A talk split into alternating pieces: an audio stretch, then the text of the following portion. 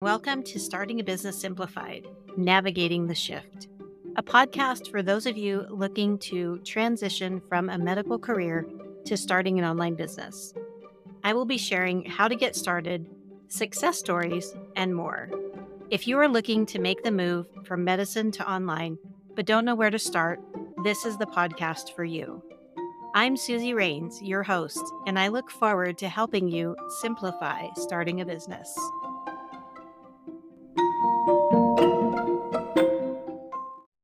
Welcome to this episode of Starting a Business Simplified. In this episode, I am going to share with you my personal business experience with my calendar. Something that all business owners they have a love-hate relationship with. I live by my calendar because so many people can book on my calendar and I have to block time off in order to get work done and balance spending time with my family. So, in this episode, I'm going to give you examples of how I manage my calendar. As a new business owner, it can be challenging starting out when you don't have an example of what it is that other people are doing. So, I wanted to take this opportunity to give you an example of mine. When it comes to calendars, you have many choices.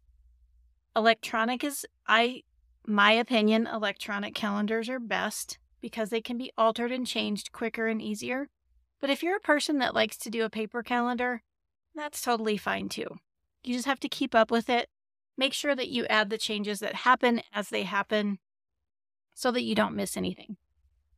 So let's dive in to what type of calendar I use. I use the Google Calendar. I have a Google Workspace specifically for my business. If you're a person that has a Gmail account that's personal, that's separate, and you should have a separate Google Calendar, Google account that is specific to your business. You always want to separate them out. It's just like when I talked about um, your banking information. So, in a previous episode, I talked about banking and, and separating out your business banking from your personal banking. Same thing goes for your calendar and your workspace. I would say have a separate workspace specifically for your business and do your personal stuff in a separate space. So, my calendar is a Google Calendar, and I pick using Google because it integrates with other programs easily. And I can link it to other programs so that things update automatically. For example, I use Calendly, and I am not an affiliate for them, so I don't get paid for them to, for me to say that. Just want to make that clear. It's just my preferred automatic calendar that I like to use. Now, for those of you that don't know, there are calendar scheduling tools out there. Calendly is one of them. It is separate from my calendar. It's a place where I can go and set up the types of appointments that I would like to allow people to make on my calendar. Basically, in Calendly, I set up what types of appointments I want to have. For example, I do one on one coaching. So I have a one on one coaching appointment setting in Calendly. And it gets, gives them a special link. So I can set up in Calendly my availability. And it's linked to my Google Calendar. So the way that that works is when someone wants to book with me one on one and they have that link, they click on it and they get to see only the open available slots that I have for one on one coaching on my calendar. So I'm in control of what goes on there. And it's really nice to have that because that way you can give people your link to whatever appointment you want to create and then you don't have to worry about them double booking or they get to pick the time and day that works for them based on your availability. So you don't have to go back and forth with conversations or with email and say, oh, when are you available? Oh, I'm not available until this time. Well, it's in this time zone and I'm not available at that time.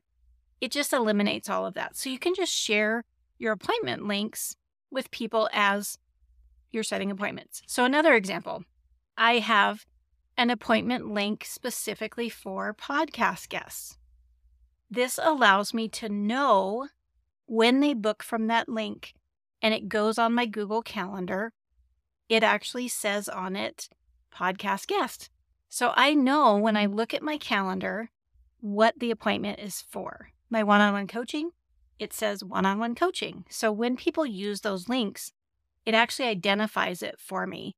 So I meet with a lot of people and I don't always know exactly who's coming to certain meetings for specific things.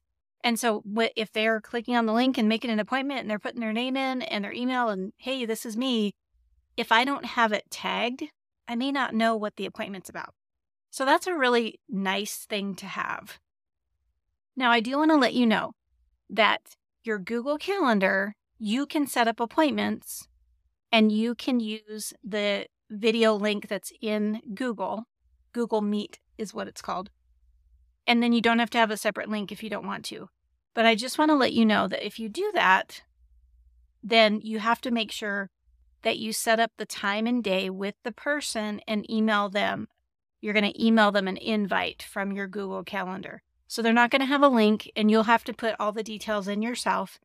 And I do that sometimes depending on what I'm doing. If I want to put a, a calendar appointment in that's separate from what I have available on my links. That's a little bit more advanced, but you do have the power to do that. I just try really, really hard to give people my link because then they're only seeing the availability that is on that link.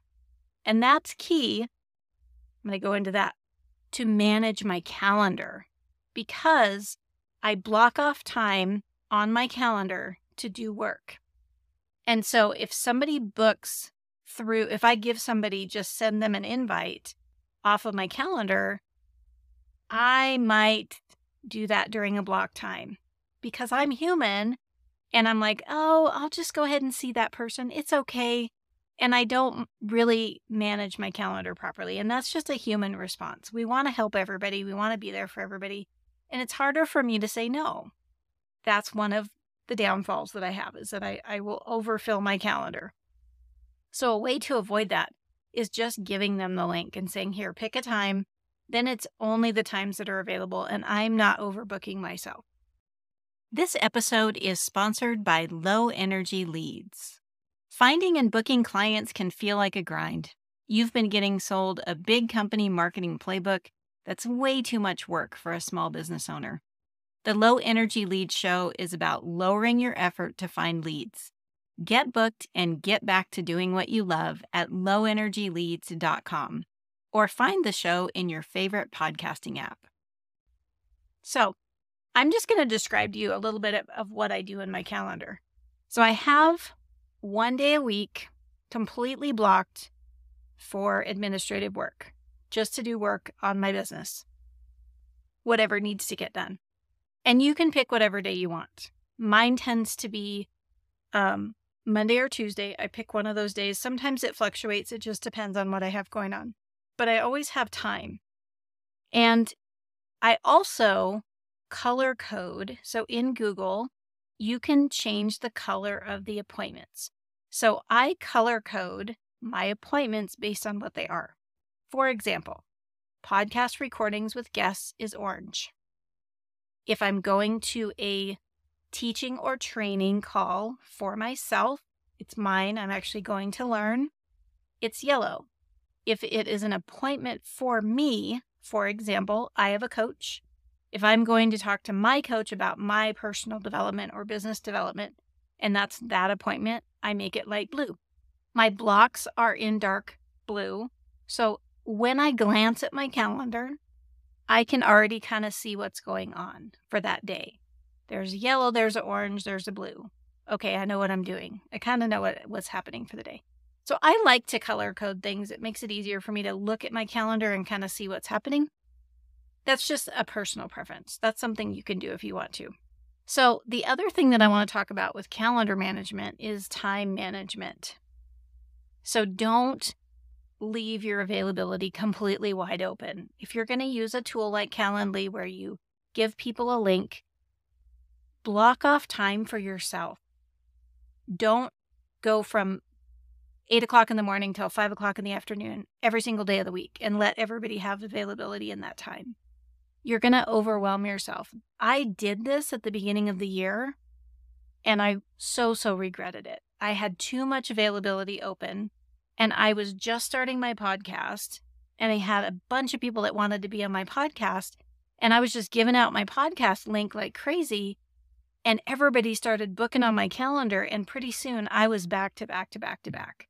And I had to go in and reschedule a lot of stuff because I just physically couldn't handle that much that many meetings with people back to back and then I have my clients and then I have other meetings and I have my own personal development like all my calendar just started to explode.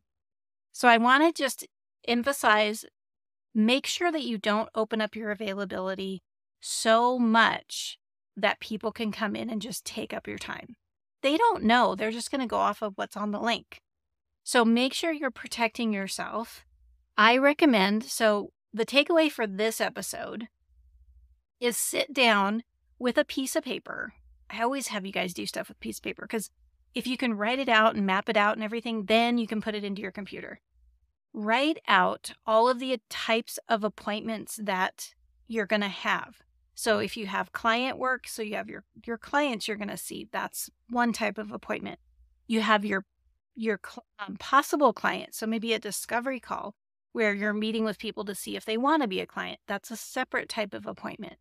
Then you have, if you're um, doing personal development type stuff, then you have an appointment for that. If you want to do networking, I have a separate coffee chat appointment, 30 minutes, and it's just to network with people. So I give that link out if I'm just going to meet and greet somebody. So write out all of these appointment types that you want to have. And then I would recommend mapping out your week. So look at your week, whatever day it starts on, and block off time for you to have time to, to work on your business. And only open up spaces for people to book on your calendar in specific strategic places that you know you're available to have phone calls. And that's going to be easier then to transfer that to any type of tool that you're using whether it's just your Google Calendar or if you're using an appointment setting tool like Calendly, you're already going to have an idea of what you want to do. I did not do that at the beginning. I made a huge mistake and I just let everything go on my calendar. And I learned a very valuable lesson. So I'm much better at tracking and managing my calendar. Just remember, you are the business owner and it's your calendar, it's your time. For those of you coming from working for somebody else and coming into your own business, you get to say no. You get to block your calendar and you get to tell people when you're available. Just remember that because a lot of times we want to say yes because we want to be there for the other person or they're like I don't I can't meet you for another 2 weeks. That's okay. I've told people I know in September I had people that wanted to do coffee chats and I just had to tell them I don't have availability until October because I didn't want to overload my calendar. So it's okay to say no. That's another big takeaway. So hopefully this was helpful. If you have any questions about calendar, time management, anything that I talked about on the podcast, reach out to me, book a call with me. We can have a chat.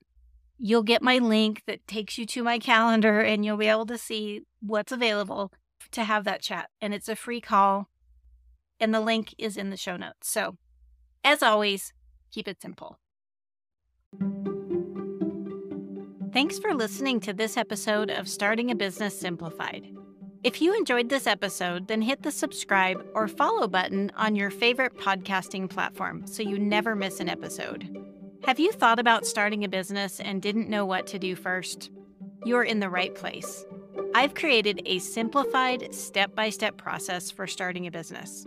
Click on the link in the show notes for information on how to get started today.